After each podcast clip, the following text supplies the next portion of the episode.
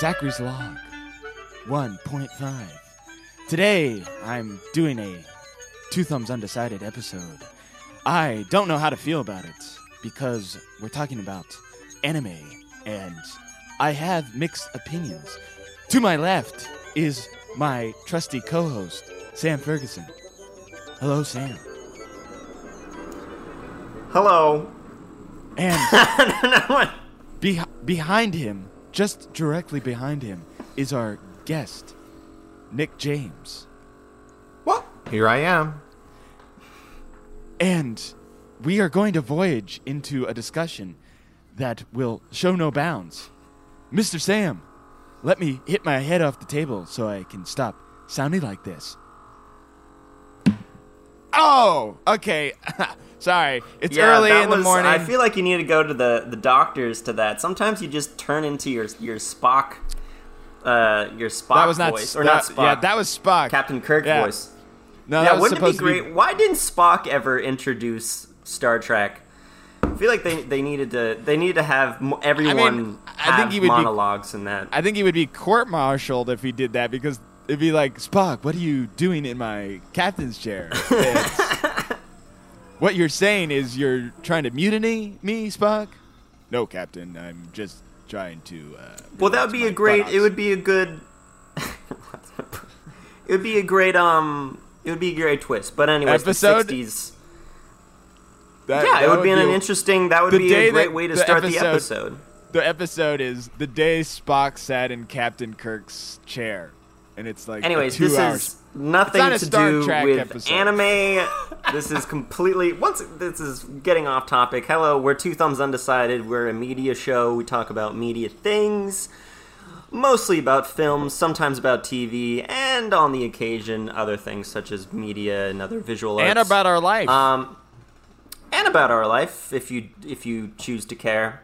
Um, but uh, you know, uh, we uh, have a special guest, as Zach said, um, Nicholas James uh, Deveau. Some call me Nick James, bitch. Uh, they do. You can call him that. The whole title, uh, Mr. Bitch, as we like. yes, to call him. or Mr. Bitch if we're Um, formal. So uh, Nick was on uh, our last. We had a, a special secret, shh, but we're telling you now episode Pay five bucks. that uh, we we're just gonna leave it enticing.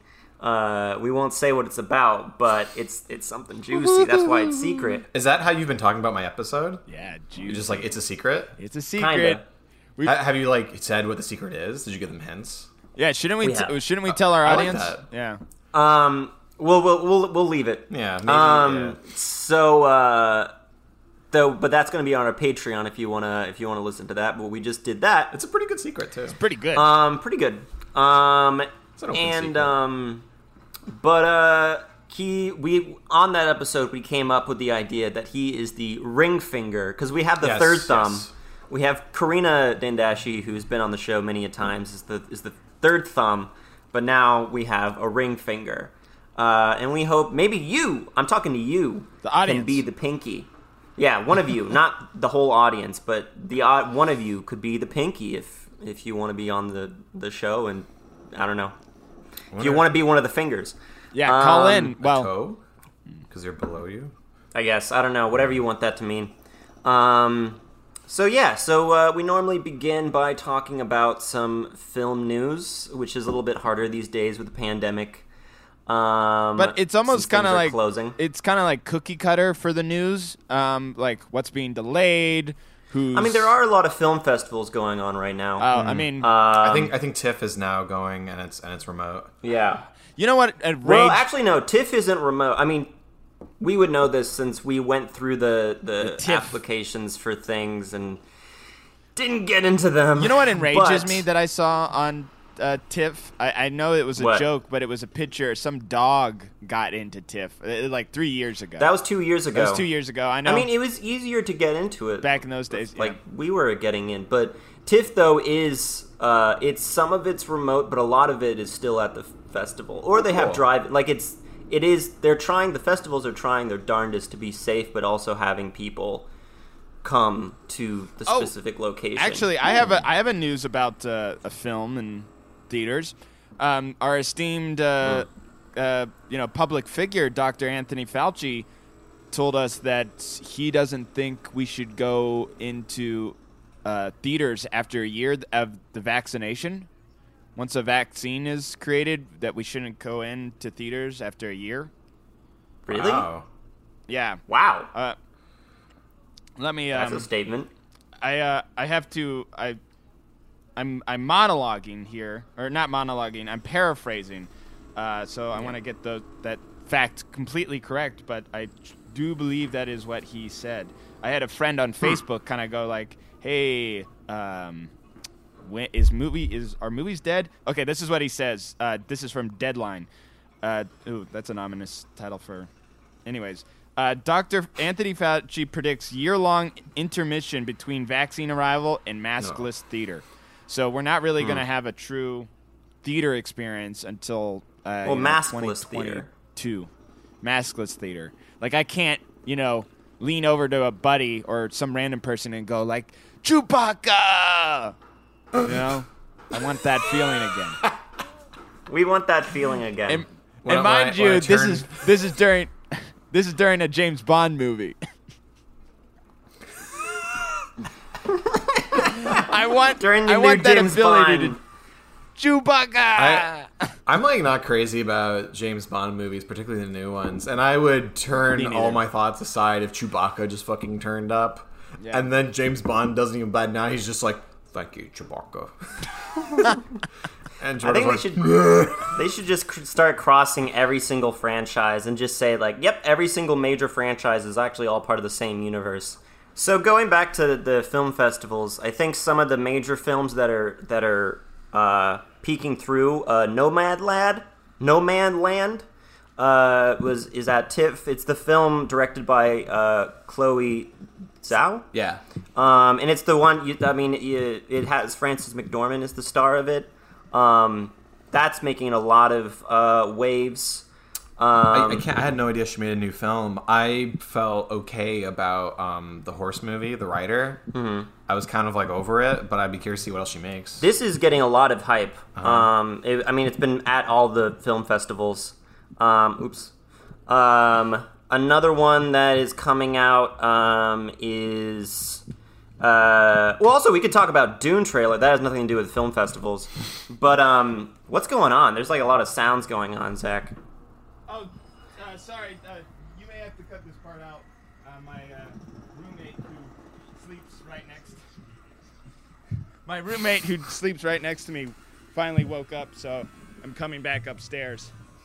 I- Um, there's also the new um, uh, oh, there's also the new um, at TIFF. There's the new um, the Talking Heads dude, David Byrne film. Um, Isn't that a Spike Lee joint? Yeah. that's a Spike Lee joint? Yeah, Spike Yeah, Lee it's a directed Spike it. Lee joint. Oh. I don't know if I don't know if he's calling it a joint because sometimes he. So there's one film Spike Lee has not called a Spike Lee joint. Do either of you know what this film is? Crooklyn? It, it is. It is. I'll give you a hint. I think it's the only remake he's done. Oh, Oh, uh, Old Boy. Old Boy. Old Boy. And the credits it says directed by Spike Lee. It does not say Spike Lee Interesting. joint. That's the rest of his films say it's technically the his, his, the first film he's directed. Um, tech, like you know, if you're really looking at the credits, but um, I He's a don't. freshman director. Yeah, technically, yeah. And it was not a good Um, movie, I heard, too, so. I, I, Sorry. didn't, I had no interest in seeing it. Yeah, I don't really want to see a remake of that. No offense to Spike Lee.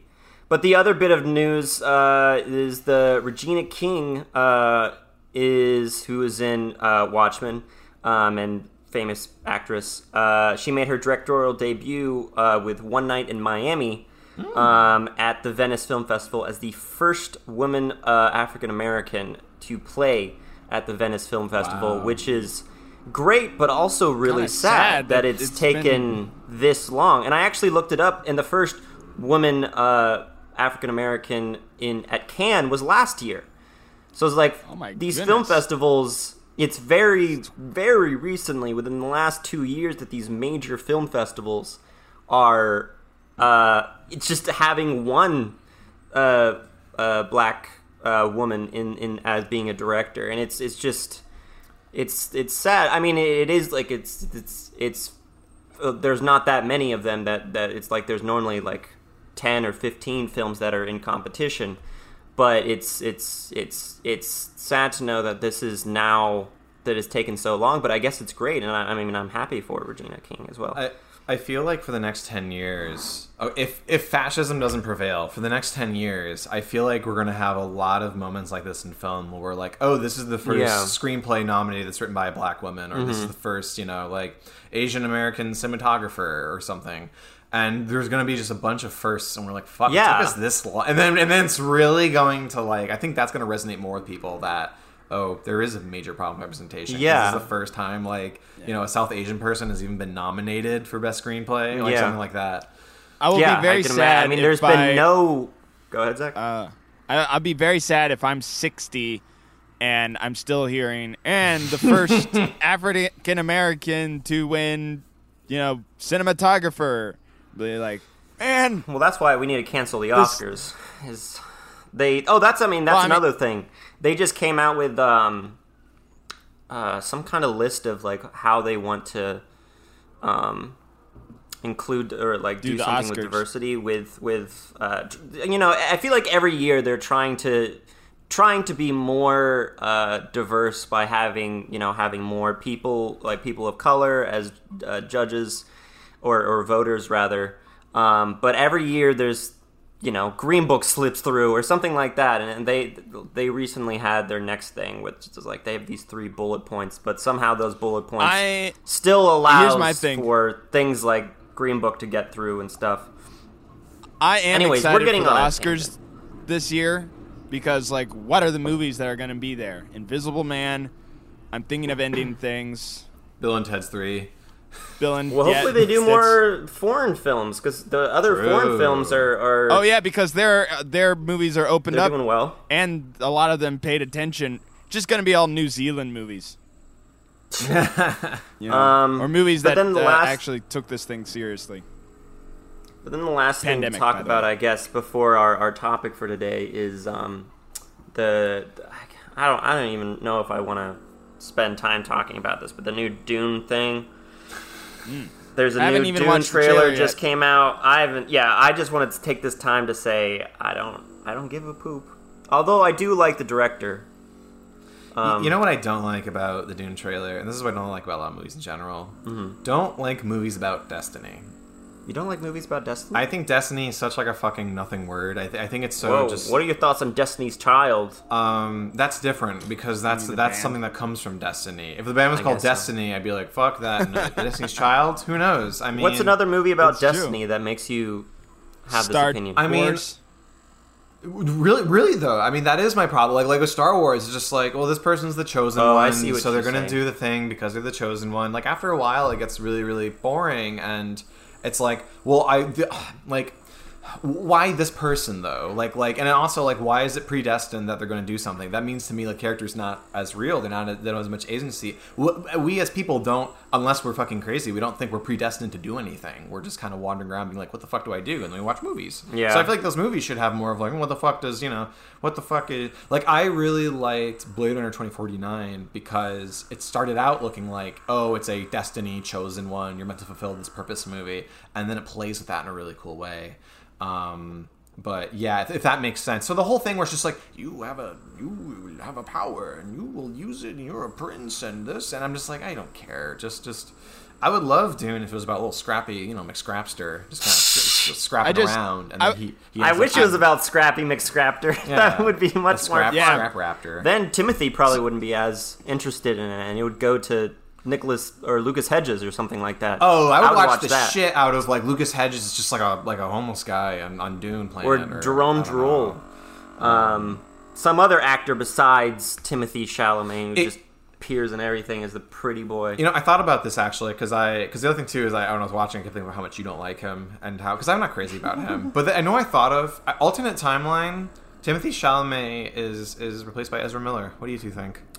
Uh, yeah, I mean, I oh, I, I enjoy Miller Ezra Miller a lot. Yeah. he, he seems to emote. He's a good more actor. to me. His face feels like it's full of life.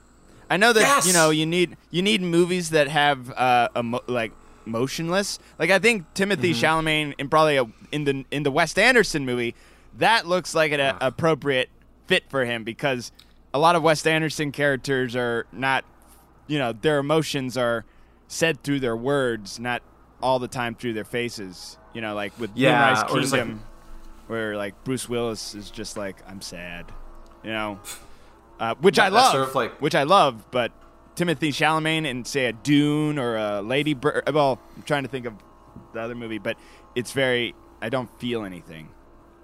I I feel like Personally. he the first the first two movies that a lot of people saw him in that got them to know him. Oh, His thing was perfect for those characters, Lady Bird and and um, Call Me by Your Name. Yeah. I think I think that kind of personality fits those characters perfectly. So everyone's like, this guy is incredible.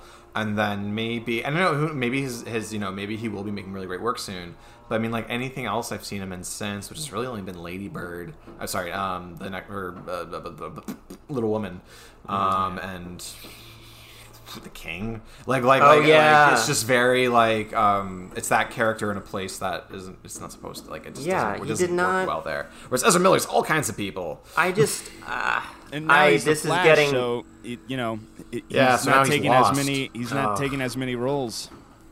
Have either of you seen that movie? Have you seen Ezra Miller's The Flash? Nah, I saw uh, bits. I saw that's a, him that's a fighting. movie? I thought it was a TV show.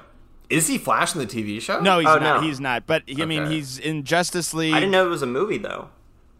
Um, no, I mean they want to make it a movie. There is talks of movie, of course. You know, which would I be just think there's. Cool. I I guess I think the same way with Timothy Chalamet as I do with like Kristen Stewart, and it's just. Uh, and I got into a, a little bit of a, a discussion with this with my um, friend that also happens to be my girlfriend.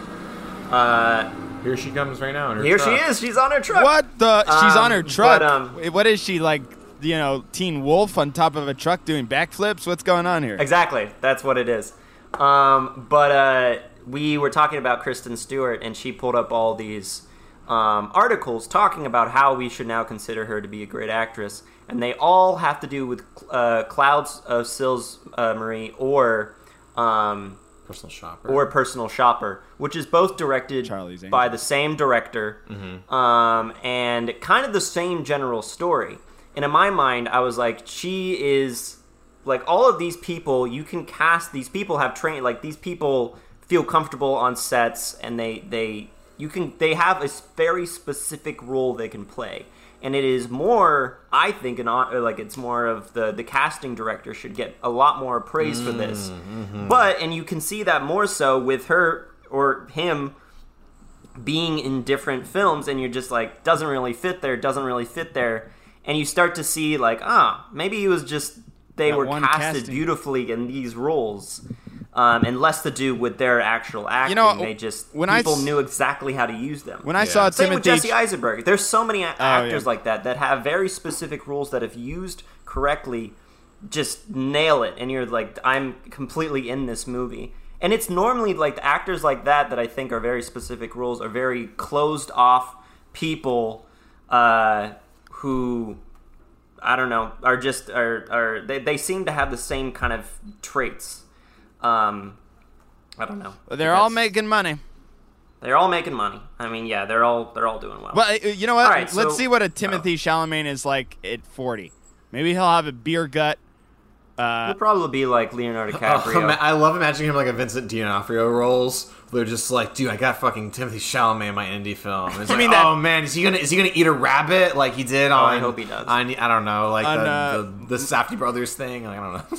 like, call me by your name five. They're yeah, calling- he's definitely going to he's definitely going to have a drop off, and then he's going to have a research resurgence where he gets into like indie stuff and starts to do some weird things, and then people are going to be like, "It's time to start calling Timothy Chalamet a great, Great actor again. because he gets Guess he eats who- a rabbit or something." Yeah, guess who like gained 500 pounds to play Orson Welles? Yeah. and then got- that would be Okay, so I fucking hope that movie happens. I Like, hope that happens at 20 some point. 20 or 30 years from now, I one of us cast No. Timothy Chalamet. I hope to, this happens to- next year. They're like Timothy Chalamet. You gotta blow up to be a And then dying. we, we lied to Timothy Chalamet, and it's actually not a movie about Orson Welles. He's only in it for like two minutes. Yeah, it's a podcast. We tell him you need to you need to you need to make fifty. You need to like yeah you need to gain hundred pounds to play this role or hundred fifty pounds, and it's just a podcast. That would be great. and he's That's just a great. struggling to breathe. Let's say it. Let's let's let's try to aim Let's for get that, that. next year, let's guys. get that rumor started. All right. So, anyways, now now for com- uh, something completely different. Uh, let's transition uh, to our topic to today, um, which is anime. Anime. We're talking about anime, uh, and part of the reason I chose this topic was because um, Zach, you have an interesting kind of story, or like you have an interesting relationship with anime. I, think I do. and also, Nick here uh, has some of his favorite movies are animes that he can talk about. Yeah. Um, and I did a bit of research on anime beforehand. Um, this isn't a. This isn't going to be a. Obviously, since you know we don't have. We don't have hours and hours to talk about this. This isn't going to be an. If you want to really dive into anime, go. I'm sure there's plenty of anime podcasts out there, pod- but this yeah. is kind of just skimming at the top, kind of getting into it. Uh, if you don't know that much about it, I, I think one thing that this can really from this perspective we can really like explore is like how anime has like what anime has made its way to the US and like independent art scene and like why is it that kind of anime and not another kind? And mm-hmm. sort of like whereas like another like a lot of places talk about anime fandom where it's really really into like the lore and what's based off of what based off of what and mm-hmm. merchandise and it's very kind of like there's sort of like fun pulpiness to it. Whereas like and I have some thoughts I'll get to more later but like a lot of anime that makes it to the US and tends to resonate with like US critics and audiences isn't really the kind of anime that's popular in Japan. It turns out, but like I don't know. So maybe because you know us not being like big, super huge like Mondo anime fans. You know, there's there's as you can see there are no anime figurines in my in my apartment. We're recording this right now, but um yeah. So I think that's the kind of perspective we can offer. It's just like what what is echoing at least in like the U.S. and the Western zeitgeist for like Yeah. artsy anime. um, So, um, so Go ahead, my Zach. perspective on anime, just for the listeners at home, is back when I was in high school and before, I always I hated anime, even though I mm-hmm. watched you know the Dragon Ball Z's and and One Piece. Even though those are anime, I thought they were just so cool and mm-hmm. not kind of dumb that I mm-hmm. that's what I thought anime I I thought it was dumb I thought it was hokey I didn't like the the, the fandom. And uh, you know for those who believe in a higher power I felt like I was in a sense not punished but be taught a lesson that um, I went to college and I was so excited. I was like, "Oh, this is going to be the ebb of filmmaking. Like, I'm I'm in art school. I'm in film, and I signed up for this thing called the the the Art Village, which was the only place on campus where there was an art village. And I'm like, "Oh, this is going to be so cool. We're going to talk about all these movies, and we're going to bet." What it turned out to be was just a big old dump of anime fans. and I'm a big old dump of anime fans. A- a lot it's a good of- ad for BG. a lot of anime fans, and then you had the stereotypical film people who are like, "I love Christopher Nolan. He's the greatest director ever made." You know, which is you Yeah. know, it's not untrue, but I was really hoping for like, like the snooty, like, uh, like, ah, Truffaut. This is, you know, no, it was all like, who the hell is Truffaut? Let's talk about. Well, to add to that Kill. story, you also uh, dated all the girls that you dated in high school tended to be were like Anime huge anime peop- fans. No, and I remember that was that was something. that was like, why? One of your biggest things is you hate, Hate anime, anime, and, and all of your about- girlfriends are huge anime fans, and that always is like, oh yeah, she's great, but she does love anime. and then and, to yeah, like, and then I get really into co- I get into college and everybody I know loves anime and I got to tell you it was like a transformation. I I started to understand the anime. I was a changed man.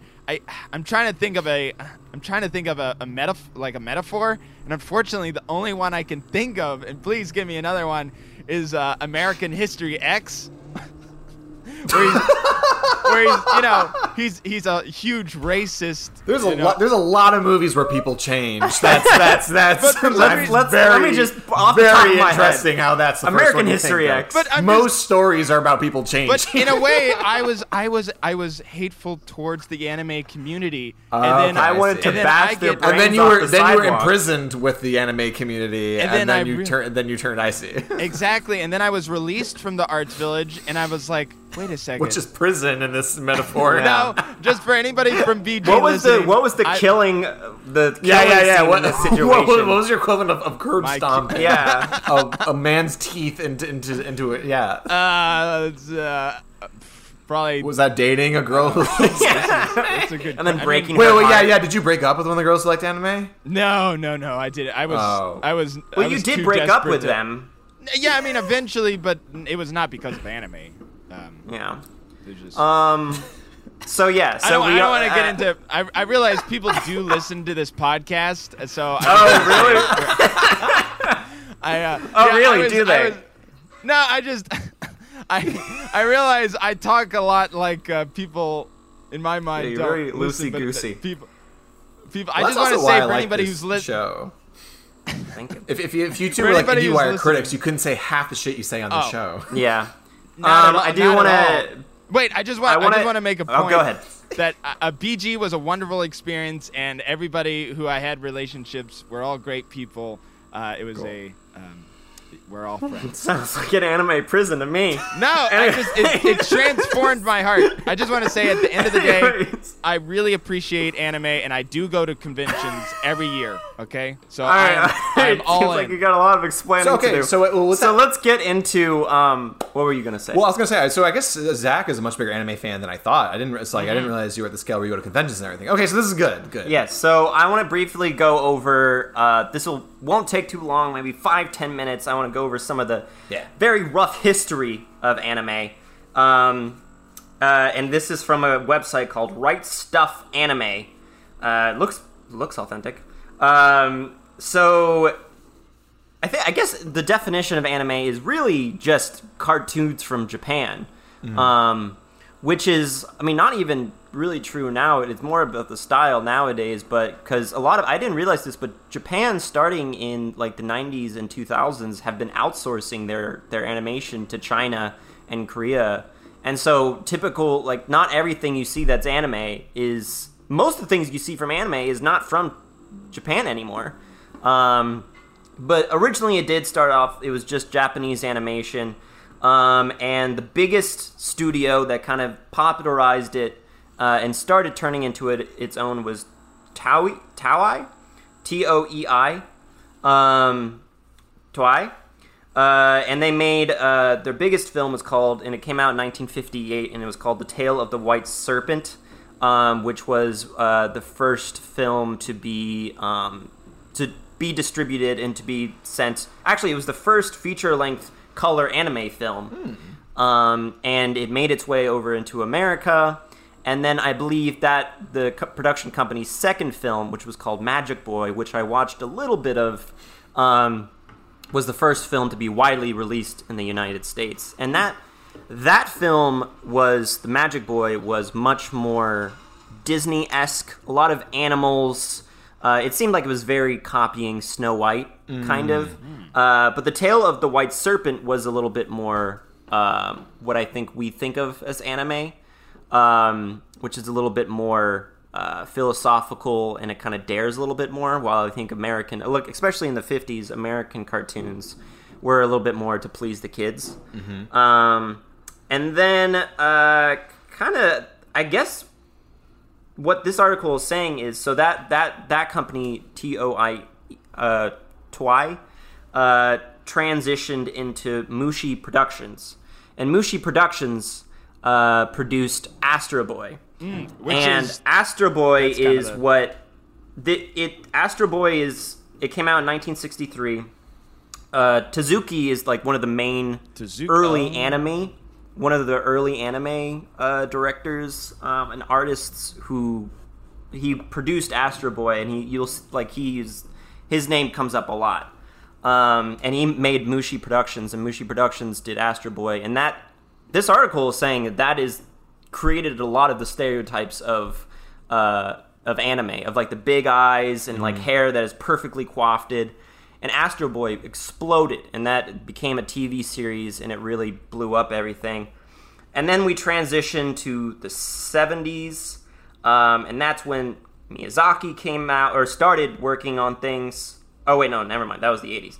Uh, but the 70s, Um, Was that when like Lupin the Third was Oh, starting no. to become a thing? what? Oh, you, When, Lupin, was that like when Lupin Lupin the Third started becoming? I don't know. Seventies. Lupin the Third. but that was, when the, uh, in the- Miyazaki. in the seventies. Um, Okay. Okay, yeah. and that was uh, Miyazaki's uh, first directorial um, show. Really, his first. Well, this says uh, Heidi, the the girl of the Alps, was uh, one of Miyazaki's first thing. That came out in '74, um, and also Mushi Productions split, and a bunch of other uh, anime studios started popping up. Madhouse, for instance, which is Oh. we watched uh, a movie yesterday that was from yeah Paprika was Madhouse. That started in the '70s. Paprika. So I mean, still- Pa- oh, cool. Yeah, we watched Paprika last night. Um, and and then um uh yeah, so and then it says the golden age of anime really started until the 80s. Uh, and the 80s is when I think a lot of the steadfast anime shows and things started coming. I mean, it wasn't until 89 or 88 Akira came out. Um, and Akira, based off of a, of a manga, um, and it was, uh, it got a sh- bunch of, we'll talk about that a little bit more. I just, I'm trying to skim through here. So the 80s was Dragon Ball Z, a lot of things, and that was kind of the boom of anime. And then it actually started dipping down in the 90s. Uh, But towards the end, I think 90s was when anime started getting a little bit more Americanized. Uh, Americans started making their own animes. And then in 2000, uh, things started going back up again. Um, and that's, uh, they started using more CGI anime. Um, and the round, I mean, the 90s and 2000s, uh, when Miyazaki anime? was yeah, there's CGI anime. I mean, the first one of the first ones to use uh, animes was Princess Mari- Mononoke. The Oh, Mononoke. Yeah. Mononoke There- there's, was- a, there's a Oh. little bit yeah, That um, kind for of like CGI. the uh, the force. that the was force spirit. one of the first ones. Um, I thought you were talking like but yeah. Code Lyoko. What a great. That was such a bizarre show. love that was show. a really cerebral show for children. Yeah. They like what what was Code Lyoko? Were they just putting their brains in like a like a simulator? I guess they I don't had know. to I just love the song. Yeah. Let's fucking watch Code Lyoko. And then sometime. yeah, and then it ends with the world falling apart normally, and then they have to push a button. Oh, that's right. Like It at the always- very end the of the fuck show- was Code Lyoko even about? I remember there was one episode where the gravity flipped and they were all falling and all their friends were falling into the sky and they were all like trying to like cling on to dear life That's as fascinating.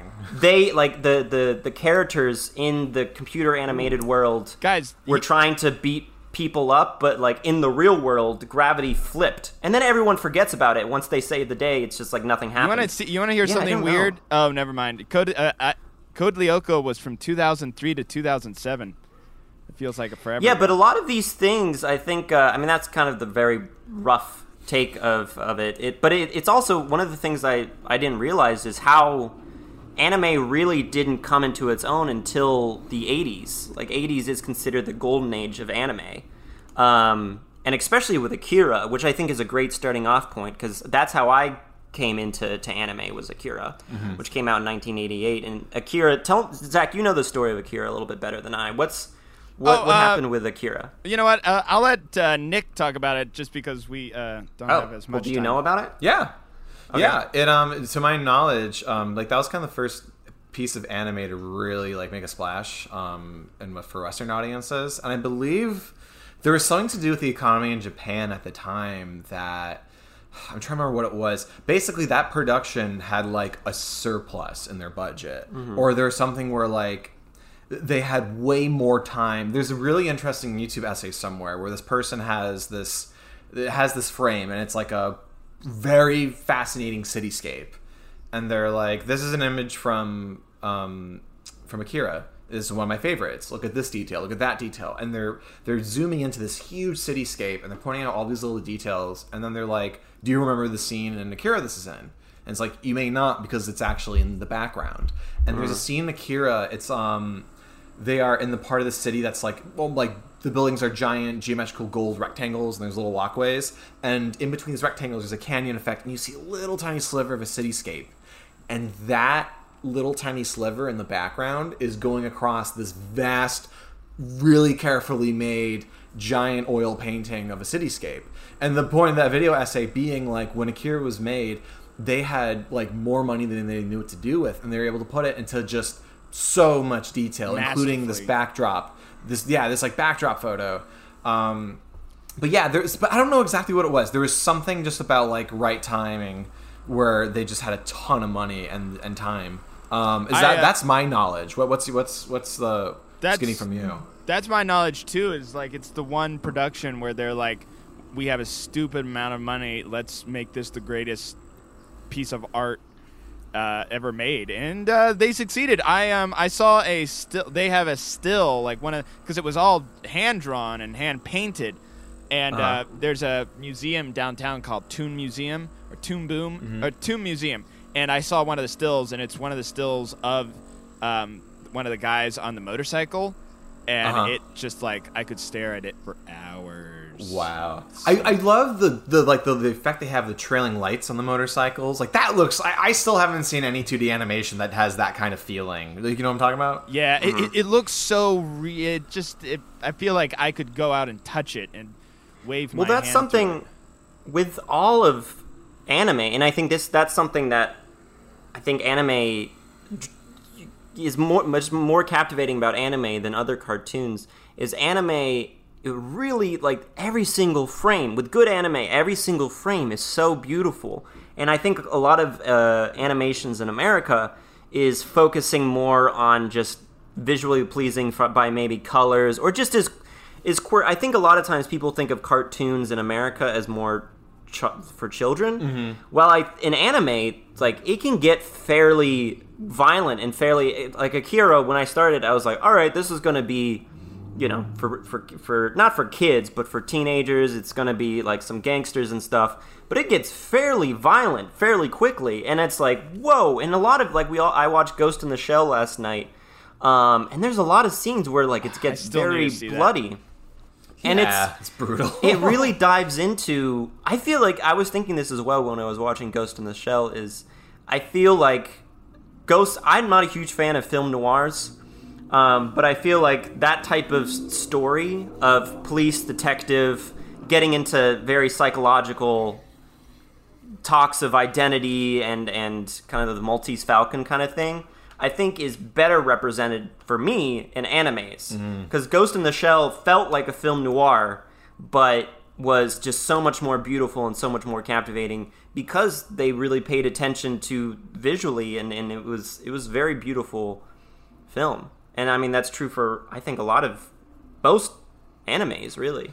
I, I think especially too when it was like anime was getting bigger in the U.S. How do I explain? Right? Because there's at first that era like Astro Boy where it's like let's just do things that are difficult to do live action, right? Mm-hmm. Like give someone rocket shoes. And yes, there's sci-fi stuff and Ghost in the Shell and there's worlds, but like also there's a couple of Ghibli films that are for more or less just like people walking around talking. Like there's mm-hmm. like Ocean's Waves and like My Neighbors. The what's up? It was kind of like uh, it almost felt like they were uh, trying to experiment with the beauty of that. So, like with the Miyazaki stuff, you have, Mm-hmm. um, of course, the cooking, which is like food Oh, porn. Yeah, that's the whole looks- thing. Looks like so delicious. I remember uh, after I watched Princess Mononoke, I wanted to throw on Kiki's delivery service because I have Mm-hmm. very strong memories of uh, Kiki's mother making some drink potion, and it just looked so vibrant and delicious.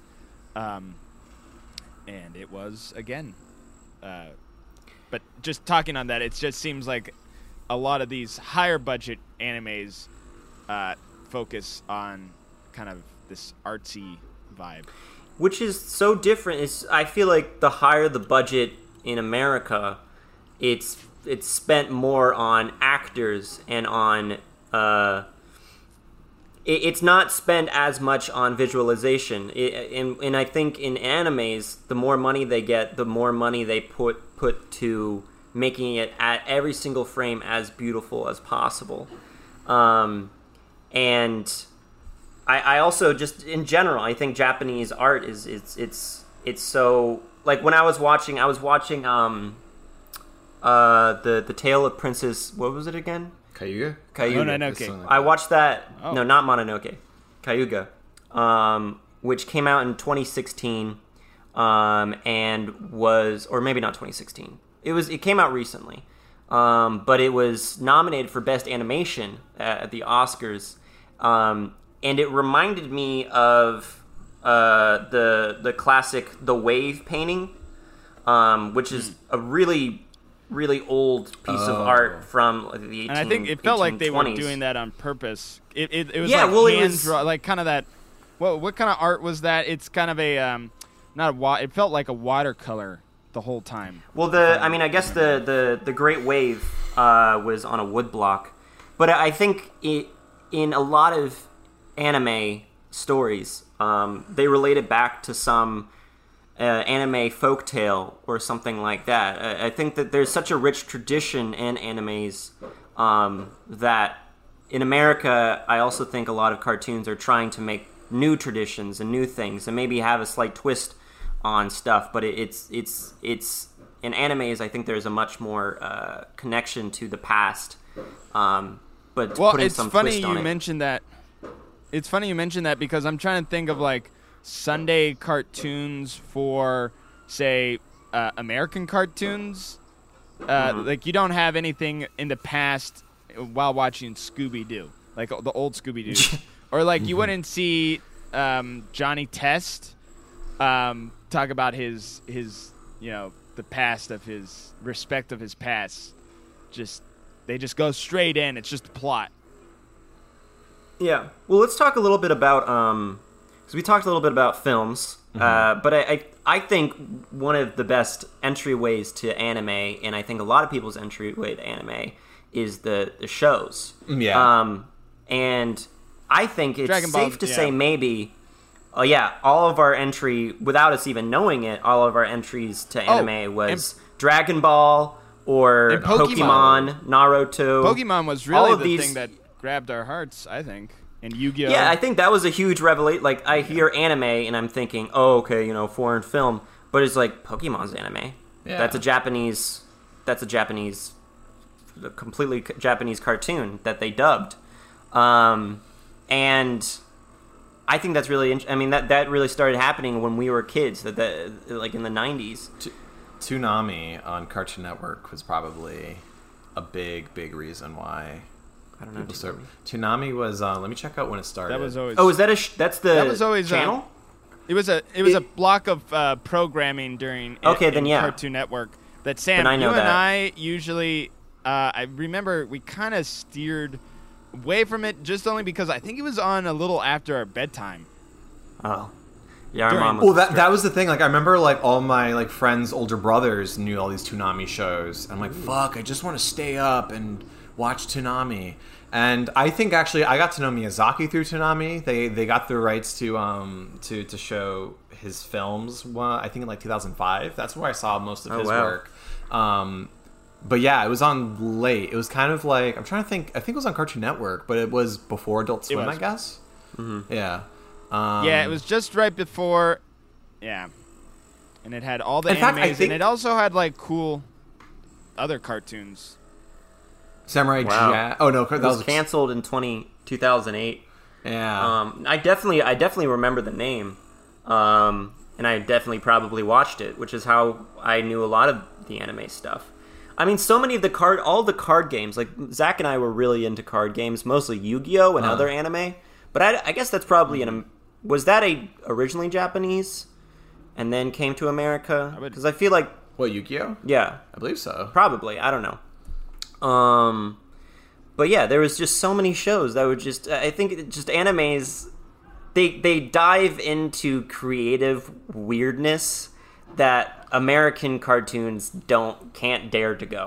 I I think it's so telling that right in Japan there is there is an entire there there is a there is a whole not even specific like lev- layer but there is a just genre of porn that is animated and there is not a US equivalent. Hmm. I think that says a lot about just like attitudes toward animation and what can be done with it. Yeah. And the sort of flexibility. Like you said like in the US like we just really think anime or animations for kids and Japan's like nope, it's for adults cuz there there's animated porn, you know? Yeah. Like like there's a different sensibility uh, with how people feel about animation. Well, there was a, a Zach. I want you to talk a little bit about Tokyo Ghoul, which is what you recommended to me. yeah, And- Tokyo and- Ghoul is the show. I just I'll I'll just say right off the bat, Tokyo Ghoul was the show that I finally was like, ah, that that is not my head stomping, but that was my like I understand now. Like Yeah, uh, before I was accepting of uh, of anime uh, of anime, like okay, I get it. It's it's a fan base. uh, Like I I get it. And then someone showed me Tokyo Ghoul and like, oh, this is what's about. And then I understood like this is fantastic because to me it had the same vibe of like Spider-Man but a horror Spider-Man. Like someone gets powers but they have to eat people. Uh, yeah, and it's very it definitely adult. around- It's- Uh, or not. and maybe that's maybe also what maybe that's in I, I, I think that's another thing too is some animes can be very very disgusting and like and dark um, which I guess in my later years of well not later years but my in my early 20s that's what that was my vibe. And th- here's the cool thing about anime is there's an anime for everything. If you want an anime about fishing you got it. You want one about you know uh, ping pong you have it. There's everything under the sun. Um, Yeah, which and, uh, me some- i wanted horror and they had that. And i finally one of the it. things that I when I first off I appreciate how Hulu has both for all the first season they have both sub version and a dub version um, right. of Which every th- single that's episode. That's a so controversy choose. too. Is there's some shows that you want the dub, like for example, uh, Cowboy Bebop, which is another uh, Mm. anime that's kind of like the top of the list. Is uh, that's a show that you would probably want uh, dubbed because the voice acting of it, the same guy who plays Spike is also the guy who plays the voice of uh, the Toonami guy. So it's kind of like you know, and then different some of them are some of them are very it, it really depends on how who produces like um princess mononoke is my, what is it mononoke princess mononoke Oh, what that is like? What what, Yeah. what are you talking about? i'm talking about but that's how you say it Yes, right? yes, yes, that yes. that was produced by weinstein right Oh, and but it was it was produced by Wein- or the the american dub version yes, was produced yes, by yeah, weinstein They acquired it, yeah. and um, or is distributed by Weinstein, and um, it was. But for, I mean, I don't want to, you know, Weinstein's a horrible person, but it, it did, it it really found actors who like all over the like it was really well. The dubbed was produced really well, Absolutely, yeah. and also for the movie Yeah, that I watched, The Tales movies are- uh, the Tales of Princess Ki- Kiagi or whatever um, was very like Chloe Grace Moretz plays the main character was dubbed as the main character. The mom and dad from Elf play the mom and dad in this, and it's the only other time that they were paired to. and uh, yeah, what's her name? person. Can you look look it up? um, sure. the two of them together um, play where the, the mom and dad in this and you can i mean you can tell like if, if if dubbing in a way can be its own kind of adaptation on it that's it's the same with any translations. Like sometimes people praise a translation of a book as like this is a great translation because obviously you can't translate things beautifully but there's an art to translating itself. Um, but then yes and then sometimes the subs are more important because it's like well let's just you know, it's also the original work. Um, but something I wanted to get into um, before we wrap up is the talking about very adult, like hentai, which is like the porn version of H- of anime of anim hentai. Sorry, hentai, hentai. Um, Yeah, get it right. Is how anime does doesn't have a great track record of depicting women uh, in their work. Uh, I think not all anime, like Miyazaki's great with this. Um, Satoshi but- Kon too is another uh, anime filmmaker who who specifically takes steps away from like Yeah. that kind of treatment. and I think a lot of the movies that we like uh, are aren't very um, aren't sexist, but I think there is a big culture in a lot of not even hentai or hentai or whatever, but just in any anime. Like there's a whole subgenre of anime that is just about men, women fighting over men. um, Jeez. and I was looking before I was doing this. I was looking up definitions of, uh, like different things in in in in anime, and so many of them have to do with like there's a whole subgenre. Oh, I guess this is a genre of pornographic, but back back in New You, Uh, there's you Bara, which is a mask. What? What? Sorry, I think you. I, these all sound familiar, but I, it sounds like you're misreading them. But anyways, I have. Um, yeah, on. well, this one I'm not misreading. Bara. Bara is about a. It's a masculine uh, gay men's cult. Oh wait, that's different, I guess. Um. Oh, here, here is. Uh, I just there wanna- a, there's a oh. subgenre of, han- of anime called uh, harem, which is a subgenre of anime and manga. Well, it's a subgenre of anime and manga characterized by an ordinary guy surrounded by a group of women, with some being potential love interests. Um, Wish fulfillment. yeah, and but that's a lot of stuff. Um, and so then like with a lot of a lot of you know art or you know fandoms, there are the creepy subcultures which you do sometimes very much see at uh, conventions. Like there's a shirt for some reason that people like. And uh, Nick, do you go to conventions at all? No, I'm I'm not I'm no I'm nowhere near that kind of fan. A good way to describe my my my like like liking of anime is like two of my favorite filmmakers are also like anime makers, and that's kind I, I of gotta tell you, going to an anime convention, I think that's also what makes me love the anime because there is a Uh-huh. vibe. They are par- they are crazy party people. Like anime conventions Yeah. get weird, and it, here's the one thing that's a little I find a little disturbing is there's a shirt that ha- it's like black and white, but it's a shirt of just a bunch. It's a collages of a bunch of like hentai girls climaxing, and this is like a shirt. Jesus. It's it's like it's honestly like a popular shirt. You'll like see a lot of people wear it, but it is uh it is very uh TVM, if not Yeah. Yeah, I think there is, there is. I mean, with any cultures, there's there's some type of sexism, uh, and I think just uh, uh, anime. grossness.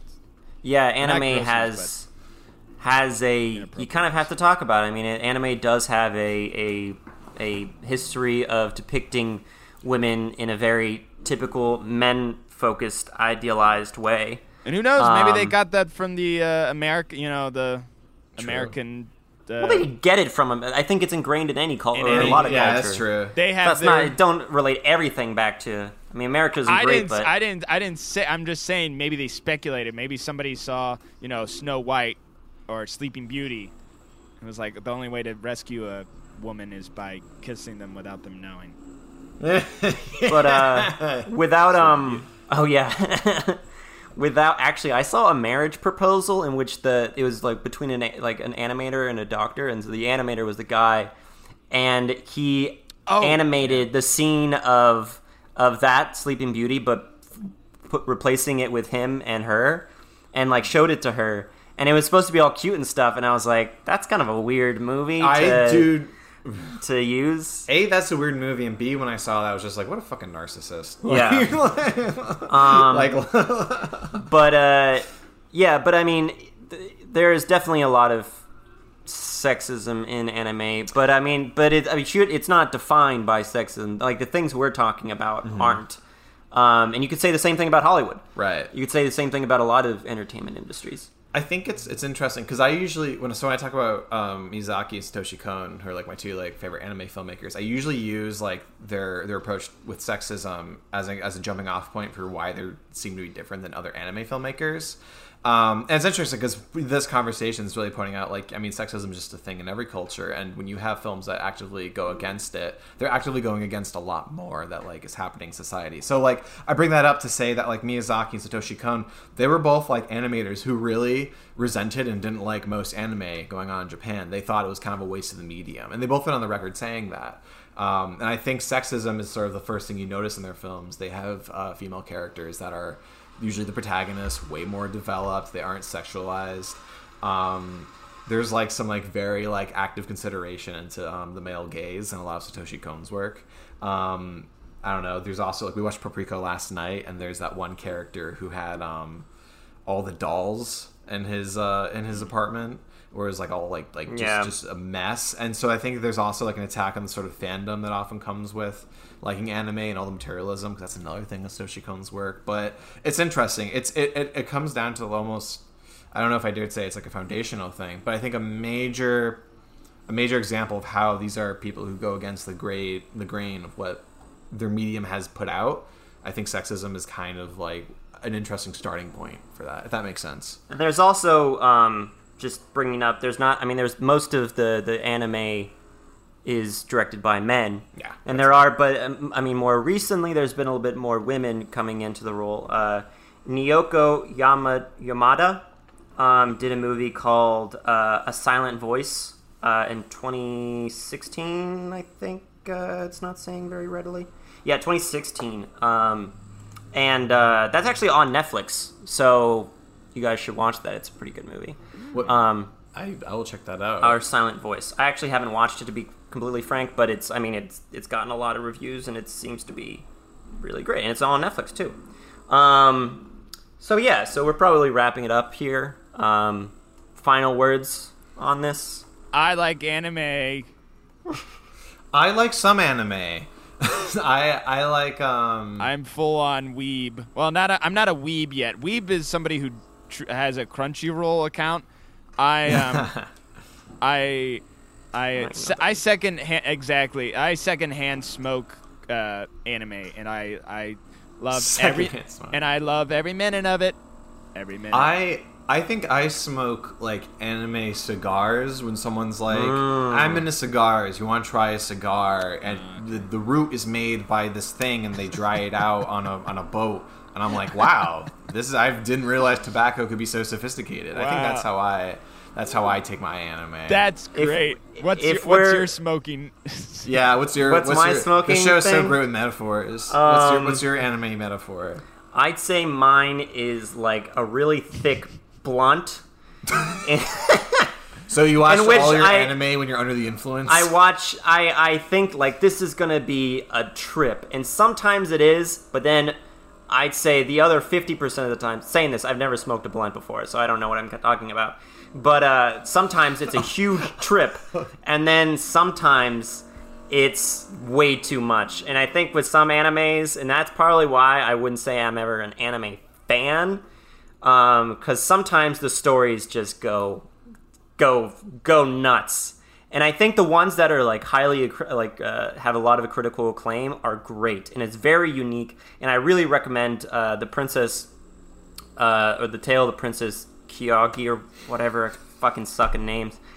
Uh, but that's a great anime, and I really loved it. And I, I think it, it does a lot with imagination and how your imagination can play on you, and just uh, caring for people when you have them. And there, there's so many things to talk about there, and it ended in a way that I was not expecting. But stuff like that is one thing, but then sometimes, you know, some animes can just just be a lot.